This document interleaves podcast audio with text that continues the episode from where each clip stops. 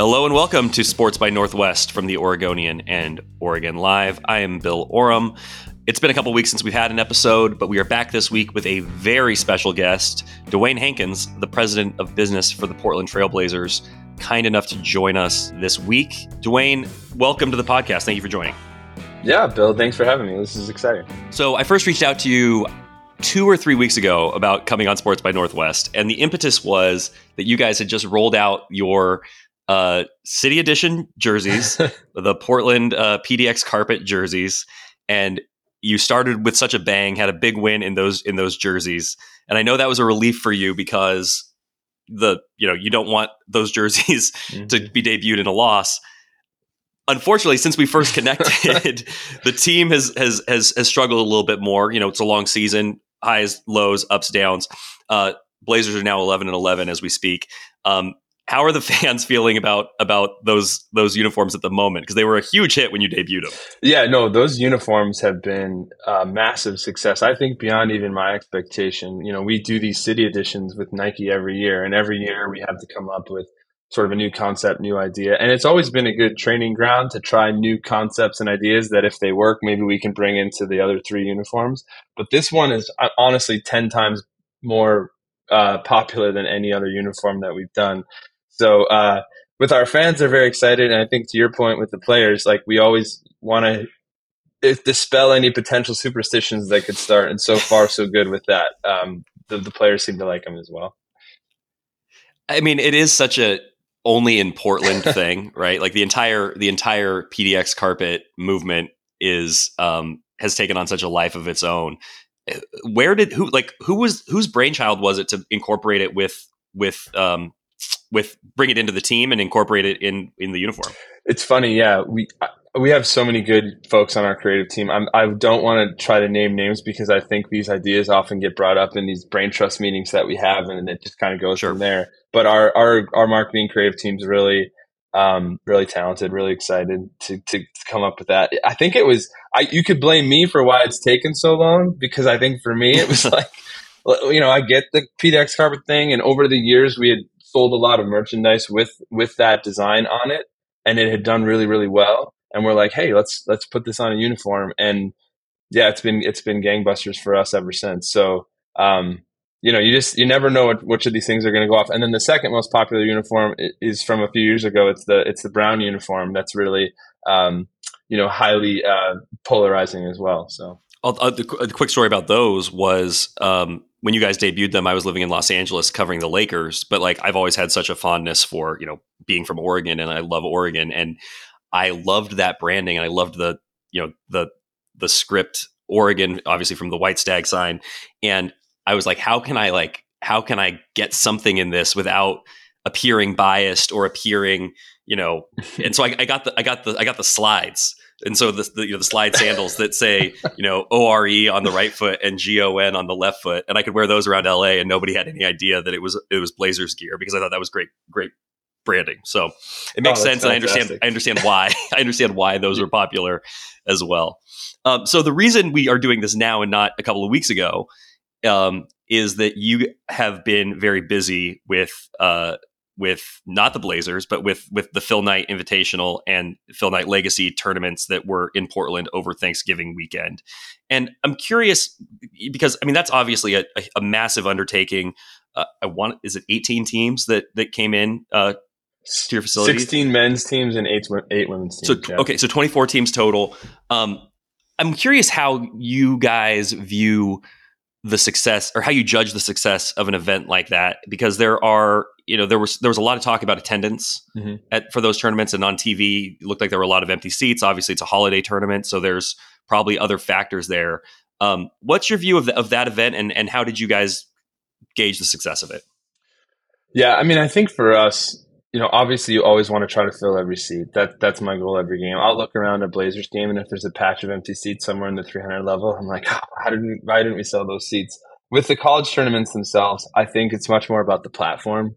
It's much more about creating the opportunity um, for for the sport to thrive and succeed, and especially in the case of women's sports, right? I think we were the only tournament of the of the major holiday tournaments to have both a men's and women's bracket represented, and there were some. Um, you know, to talk about some of where these women's tournaments had been held over the holiday weekend that maybe weren't what people thought they should be. And so we took a lot of pride in providing an outlet for women's tournaments to be played, not only um, on the great stage of the Moda Center Championship Sunday, both championship games for the women and the men were on were on um, Moda Center's court, but then also those games, men's and women's, were on national you know nationally televised ABC, ESPN. So I think it was more about the success of that and the legacy, and really honoring Phil because you know it's because of um, we wanted to celebrate him and his 85th birthday that we brought all these teams together and all these really high powered programs to be able to play each other, and then.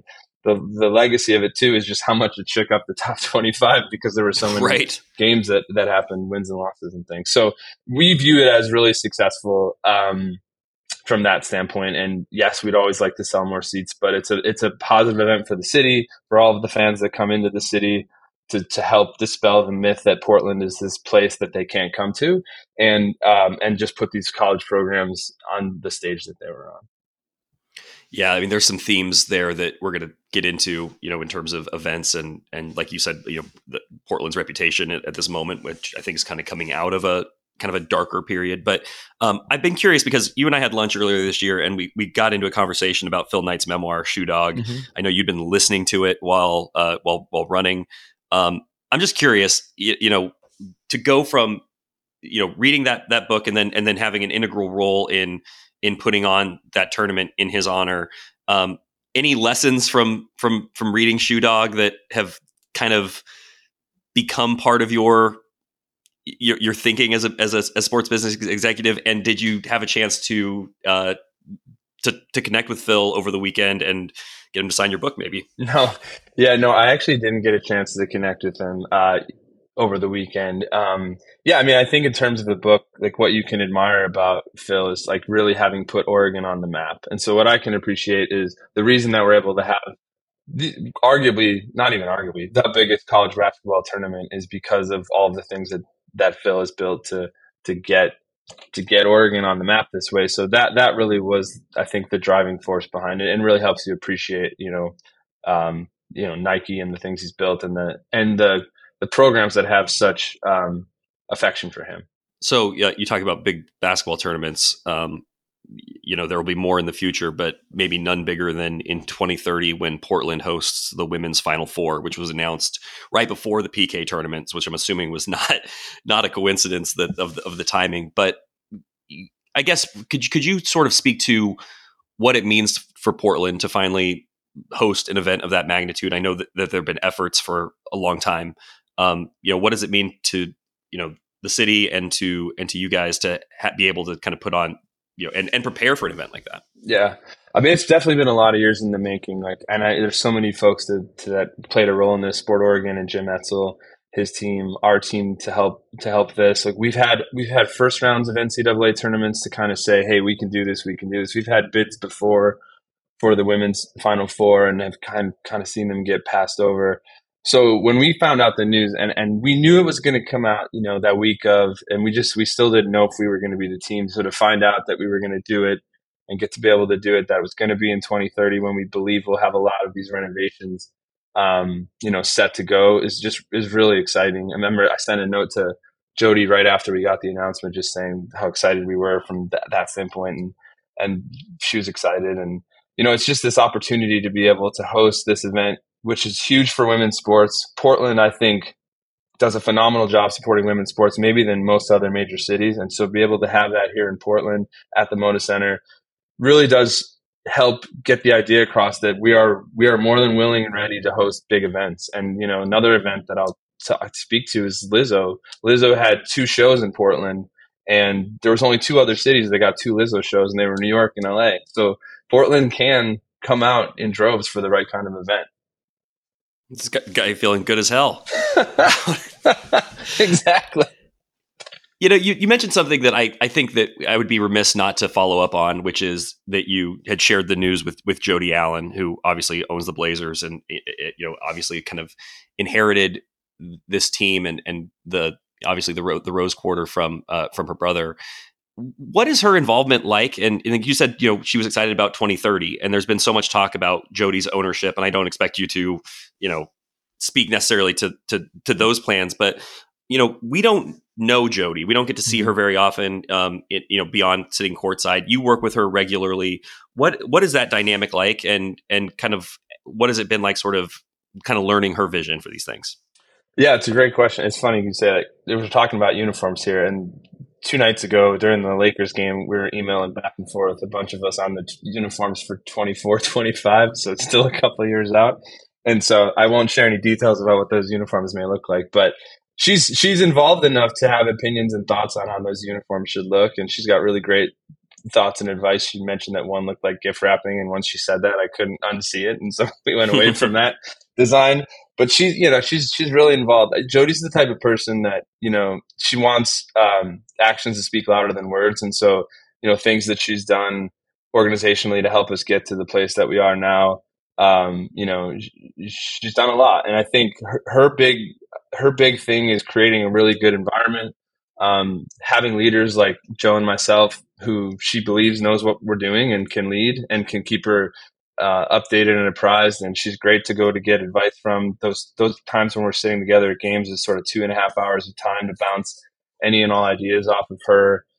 And she's been really supportive. Um, she's been she's been incredibly supportive. She had a lot to do with obviously getting this building built over here. I'm pointing to the Moda Center. She had a lot to do with you know Mopop and, and CenturyLink, um, Lumen Field. I'm sorry.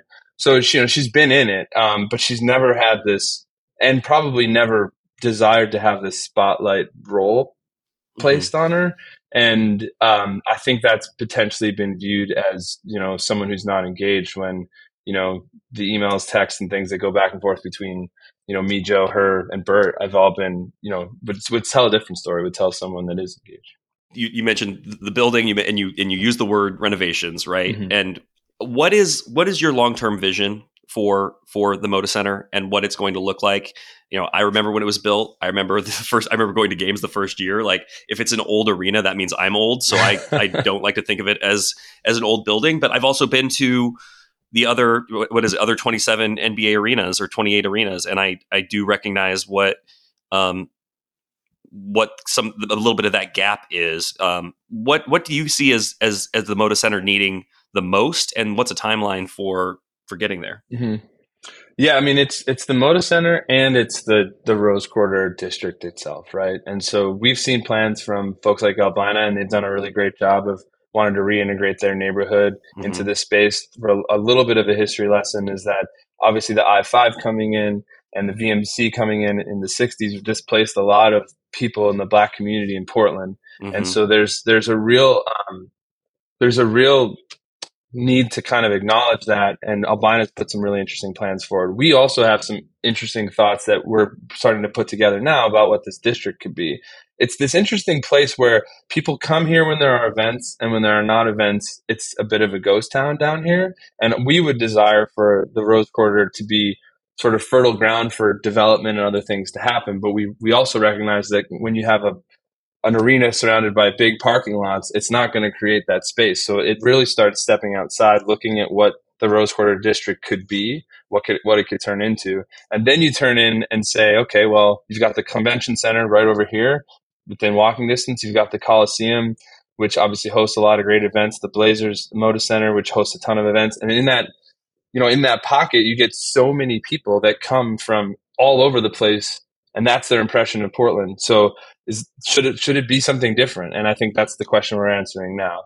As for the Moda Center, um, you know, there's a lot I think of work that it needs. I would say with the club level has really an area that that could be addressed that could be a more high premium space you've seen teams do these bunker suites in their arenas which are interesting ideas things that we've looked at our event level we're kind of running out of space in terms of premium spaces that could be down there a scoreboard you know would be a great upgrade for us um, another one that we talked about uh, and you see in other arenas is an exterior sort of lobby where fans don't have to wait in the cold and the rain to get their, their ticket scanned they could be inside a building so those are all the things that we've kind of sorted through now.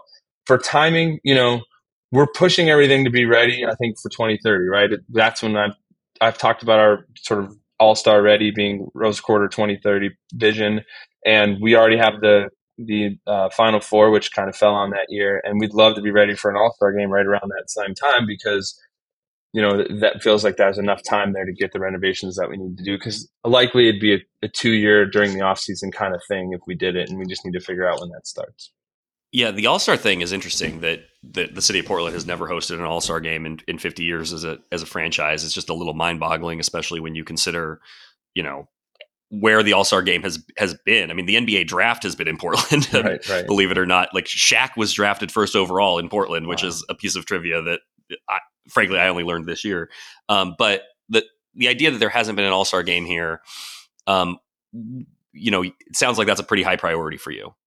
Yeah, I mean, and it has been in the past for us, right? And I think um, for us, it's just you know whether the Blazers have been here 52 years, we've mm-hmm. sold out nearly every game. The fan base here, obviously, long before I was here, fell in love with this team and has loved this team for such a long time. And it's just the fans deserve it more than anything. They deserve to see the best of the best come to Portland and be able to watch that game. And then further, just the Allen family, Jody and Paul, have owned this team and have invested in the NBA, invested in the community for the past 30 plus years. And, mm-hmm. you know, uh, as a, as a recognition of, of, you know, their ownership and, and their stewardship of the franchise, I think it would just be great to have that, that game here as well. So uh, it really is a priority in that sense. And, you know, we're looking for ways to showcase Portland. I think, um, you know, a lot of your window into how a city is doing can be through the sports franchises, right? Like no one would know where Green Bay, Wisconsin was, albeit for the Packers. Portland's been through some some rough times in, during the pandemic and coming out of it, we can be we can be the the lens that helps people realize that Portland is back on its feet and is coming out of this. And so that's something we take a lot of pride in. That's actually something I talked to folks at Portland State University about earlier this this fall because you know Portland State holds you know so much of you know the downtown you know might be the largest landowner in downtown Portland. Mm-hmm. Um, you know, and has and has events, has college basketball, and has you know other sporting events. Um, you know, a lot of them also happen out in Hillsboro. But in terms of you know basketball games at PSU, I know Portland State you know also views themselves as a conduit to helping you know restore the image of, of, of Portland and I think that you know it's it's it's notable that you you see that the, the same way. Um, are there other ways that you guys can can do that, or is it really focused on like building up the Rose Quarter, building up you know the arena, and, and putting on you know you know world class events that people are going to travel for? No, there's other ways for sure. Uh, our community impact, the things that we do um, to help lift the community around us, our diversity, equity, inclusion work has certainly played a role in all of that. It's the concerts and events we've had this will be a record breaking year in terms of total concerts and events. So the amount of people that we're bringing downtown. Now, Blazers fans generally come from a 25 mile radius uh, around the arena to come to games, but concert goers come from all over the state and in into Washington. So you know, mm-hmm. we we are the postcard, for lack of a better word, of people's viewpoint of downtown. So it's those things, and then I would say also, um, you know, it's just the it's it's being really good stewards of what the organization stands for on the outside. Like I know people always go to the the I don't like this term, but the Jailblazers era. I don't think it's aged that well, but there was always a lot of uh, reticence about that era because that era made Portland look maybe worse than it was. Like if you knew the mm-hmm. played Portland for anything, you knew it for its team, and the team was maybe an embarrassment to to what the city was doing. So we really, really need to stand on really high moral ground about what kind of organization we are, who our leaders are, who our players are, and again, that that one comes directly from Jody, and that's really important to her. And so I think that you see that play out. Um, you know, hopefully with people like Joe and I, with Damian, with Chauncey, those kinds of things. When we were talking about Moda Center and and and kind of the vision there, it is it is to renovate and not replace, right? I mean, there there is is there any thought to a whole new, you know, from from the ground up arena with I, mean, I know I know like you mentioned the Coliseum. I mean that that that location has always been a little bit of a, a boondoggle, mm-hmm. frankly, for those who want to use that space differently. Um, is your is your is the vision of the organization with Moda Center to work within the existing footprint? Yeah, I think so. I mean, for us, we our peer arenas, which are you know Cleveland, um, Chicago in a way, those those arenas that are about our age that haven't had ma- that have had major renovations, um, we feel like there is enough of a footprint here and enough of good structure, good bones that a renovation could accomplish the things that that we would need to do on the, on at least on this campus. And it's such a good space Um, you know, we think about the Coliseum. It is, um, you know, it's an interesting opportunity, and, and there have been many people that have tried to bring different ideas to what the Coliseum could and should be. We're kind of thinking about that as well, um, but we don't have any, you know, we don't have anything we're ready to share in that regard. I think for us, um, the other one I'd add is WNBA, which is a real possibility here for Portland. I think at some point, and we want to have. Um, I mean, ideally, that team would play. I think in the in the Moda Center. surely they could play in the Coliseum, but it's a it's a major league sport that should be in a major league arena. Um, and so that's an opportunity that I think we look at as well as in terms of a renovation because there would need to be some renovations to get ready for that and by the way, I just want to make sure you know that you are in following in, in, good footsteps on the Sports by Northwest podcast because a few episodes ago we had Jackie Stiles, mm. who was the uh, the star of the Portland Fire. The last time the, the Portland had a WNBA team, she joined us uh, a couple months ago. Um, oh, but great. she was very pro, very pro uh, bringing the WNBA back back to Portland. So, um, and I know those efforts are afoot, and I I think that they've been uh, while while it's not the Blazers who are trying to who are sparking that effort. There is a partnership or kind of working in tandem with with the people with the ownership group that's hoping to bring a team here? Yeah, I mean, just just us kind of saying, look, we we would fully and wholly support this and think it could be successful and would want to do whatever yeah. we could to help it succeed. Yeah. I mean, do you feel like the, the, as you know with the Blazers? I mean, the last year has been such a my word would probably be tumultuous year, you know, mm. in terms of you know change in both of the top management positions with both you and Joe.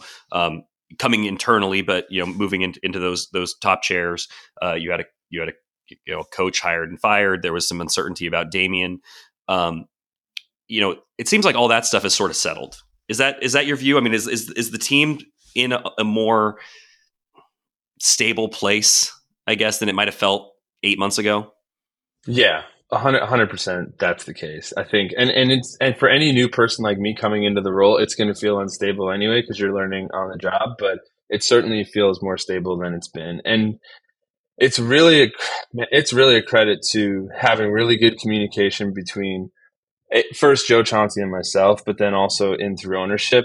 You know, you're gonna things can feel great when you're you're 10 and 4 right? Everything everyone's riding high but when you're 11 11 you find out what kind of team you are. And yesterday we had you know we had a nice long call just talking about the team and the business and all those things. And it's such an open communication style where everyone puts everything on the table and we talk about it all and we tackle it together because ultimately we're all in it together. And so um, i find it to be really really helpful refreshing supportive um, and and you know, it, it, it, it's, I don't know what it's been like because this is my first year ever, ever being in this role, but it really, I think, creates an environment where people can thrive and, and are about the right things. And even if the results on the court aren't exactly, um, you know, where they wanted to be over the last few games, like we know that we're building things the right way. And at the end of the day, you know, to be 11 and 11 with the hardest schedule in the league and all these road games, like you, I think Joe would say, and I don't want to speak for him, that he he kind of take he kind of take where we are. We always want to get better, but pretty pretty um, pretty happy to be in this place. And for the first time in a while, I think fans feel a sense of um, real positivity about the future of the team um, that maybe they didn't have before. Dewayne, it's been a weird couple of years with the with the pandemic, and fans have obviously you know been physically removed from the team in a way that they haven't been, and then obviously you know disruption with the roster and all that. Are there ways for you guys to engage fans in ways maybe you haven't in the past, um, whether it's watch parties or, or, something or something else? Yeah, I think we've tried to do that pretty actively. I mean, if you go back, and I don't want to relay this, but it's you know it's almost been now three years since the pandemic. So the season shuts down. We play in a bubble. Our fans don't have access to that except through broadcast. Then we have the almost a whole season with no fans except for the end when we can have a, a thousand, and then we have the playoffs where we had half full. And then last year we still had big, heavy restrictions in terms of um, people being vaccinated or, um, you know, um, or wearing masks to games, which you know not a lot of people were thrilled about. And so everything that we could, and the team, of course, didn't perform on the court the way we all anticipated. So we we came into this year and thought, okay, what are ways that we can really help the fans get closer to the team? And I do think one of the things that I'd like to give kudos to one of our, our teams on is the Trail, this this episodic docu series that we've rolled out in the last um, month and a half. now that the goal with that really was to get fans to understand our players off the court and really understand what they're about and understand the camaraderie and togetherness that, that Chauncey talks about that we're fostering, and to understand also and meet the staff that helps work on the on the team side as well. And so we felt like that's been a window for fans that they didn't have in the past.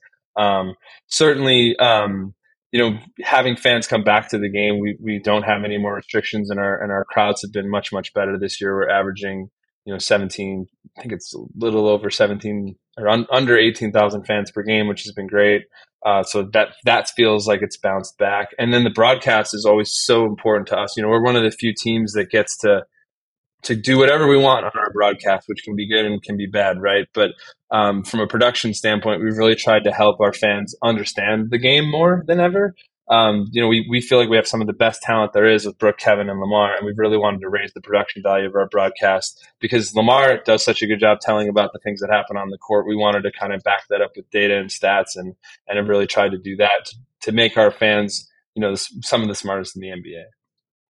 And so you've done that with um, integrated stats uh, you know on on the on the floor you know you have access to there's a service called second spectrum that you guys have been able to pull stats in real time for and put it put it on whether it's you know i mean if you, anybody who watches the games knows you know anfernee simons has the ball and he is at the three point line and you see that he shoots 37% and then he drives with his left hand and you see his his his shooting percentage in that exact scenario change in real time. I mean it's it's pretty it's pretty slick. Um, I'm wondering what the fan feedback has been to that because not every fan is an analytics minded mm-hmm. consumer uh, to, to having it on the screen like that. But then also you've brought in uh, Cory Jez, who is an analytics expert, and you've integrated him into the broadcast, sort of like the way an NFL or college football broadcast brings in like a referee mm-hmm. expert, um, and had him kind of come in to try to explain some of this stuff. What has been the feedback on on those on those two things? Yeah, I think generally generally good. I think where we're where we're hitting at the core of it is those really core hardcore basketball fans. They're super excited about it, and then I think we're we're getting people who are on the outside of that fan base to be a little bit more curious about those numbers and those stats and just sort of the story that's happening on the court. So, um, like anything, I think these things um, you're going to try.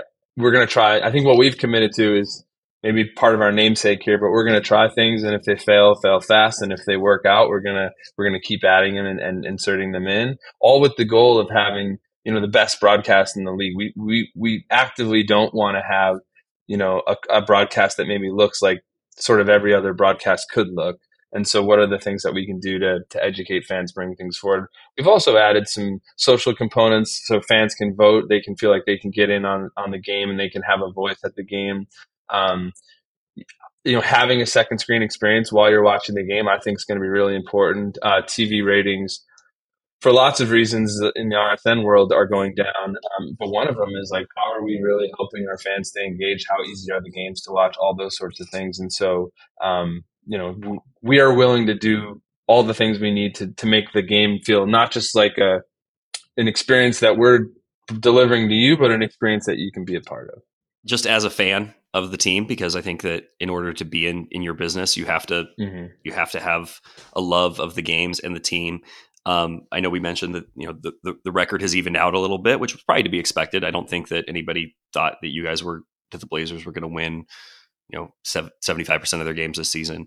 Um, it's been a pretty fun group, Dewayne. Yeah. It's been a pretty fun group of players, and you know, obviously Dame's missed quite a bit of time with injuries, but are you i mean I'm, I'm, assuming this has been fun for you as well. I mean are, do you like i mean this is a very obvious question but do you like this team? Has this been a has this been a fun team to be around especially in your first full year in, in this role? Yeah it, it really has. And again i'm i'm an observer right on all this stuff but just the way you know chauncey has helped build that togetherness not just say it mm-hmm. in press conferences but actually build it and you see it and you feel it and you you know end the end of every game win or loss there's a lineup of people giving high fives to the players and and the and to each other and there's a real camaraderie that is i think unique in sports among the value between the business side which is you know where i'm primarily focused in the basketball side where yeah. joe and chauncey are focused to be on the same page to feel that connectedness even among our our different business units i think has been really really positive and you know it takes leaders to understand that not only they bring that value, but they see the value that others bring. And you see that unfold, I think, on the court. Like everybody knows their role, everybody knows how they can succeed. And it just makes it so fun to watch. And our fans, you know, the players that they've loved since I've been here are all the players that, you know, win or lose, give their best effort, dive on the floor when it's needed, do those things on defense. And you kind of see that with this team. And it, it makes it really easy for us to to market the story of the team to our fans, and our fans are excited about it. Dewayne, one thing that fans may not know about you, or maybe fans are still getting to know you, is that you actually have a degree in journalism and mass communications from Iowa State University. Um, there's probably a, a, long story about how you ended up on the business side uh, from starting out on the on the uh, mass communication side. But I just want to know, like, for your feedback as somebody who you know has a degree in this stuff, like, how has this podcast been? Like, how have I done as an interviewer? You've done phenomenal. Um, you're objective. You uh, inject opinion when when needed, and you've led a, a really uh, thoughtful conversation. I appreciate it. Why aren't Why aren't you here? Why aren't you a, a sports writer? Why is Why Why are you on the business side? It's funny. I went to school for computer engineering in Iowa State, and I did that for a year. And I thought, well, I don't know if I want to do this. And I didn't know what I wanted to do after that. And no one in my family had gone to college, so there wasn't really a path and journalism was what stuck out to me. And there was a movie called Almost Famous that I loved, loved, still my favorite movie. And I was like, I think I want to do that. and then, and um, and then just throughout graduating, I got more realistic about my career and and um, what I could do. And I didn't know you could work for a sports team. I honestly just didn't know that was a thing. And so when I found that out, and I just got my start in minor league baseball, everything just kind of grew from there. And I, you know, blessed. I feel like lucky and blessed to be able to to do this job. I know that's a hokey thing to say, but it's been it's been a really fun experience these last, uh, I guess, twenty years. Well, and I, I feel the same way. So, um, you know, Dewayne, I really appreciate. I'm glad that that journey has brought you here to the Sports by Northwest podcast. Uh, really appreciate all of your insights on everything around not just the Trailblazers, but you know, the, the Rose Garden, the the Moda Center and Good the job. Rose Quarter and and and the future of of of that space and and events in Portland. I think you know um, obviously Portland continues to grow as a, as a sports city and and you know has a lot of exciting opportunities ahead. So we look forward to you know seeing what you guys are able to do with those things. So thank you for joining us and thank you for um, thank you for uh, your time. Yeah, I appreciate you having me on. It's been a lot of fun. Thank you. I would like to thank Dewayne Hankins for joining the Sports by Northwest podcast this week. A lot of great insight on kind of the future of uh, of sports in Portland and the state of Oregon. I think. Um, subscribe to Sports by Northwest for more interviews like this one. Leave a review and rating wherever you get your podcasts, and we'll be back next week probably with more interesting conversations about sports all around Oregon, Portland. That's why it's called Sports by Northwest. Thanks for listening.